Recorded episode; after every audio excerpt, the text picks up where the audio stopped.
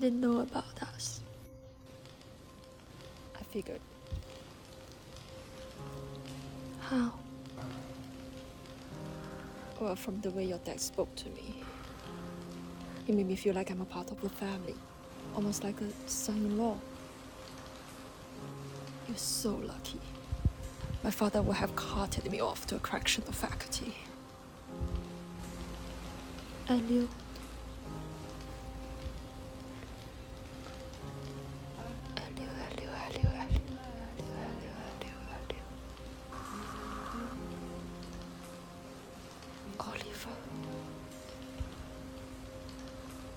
Remember everything.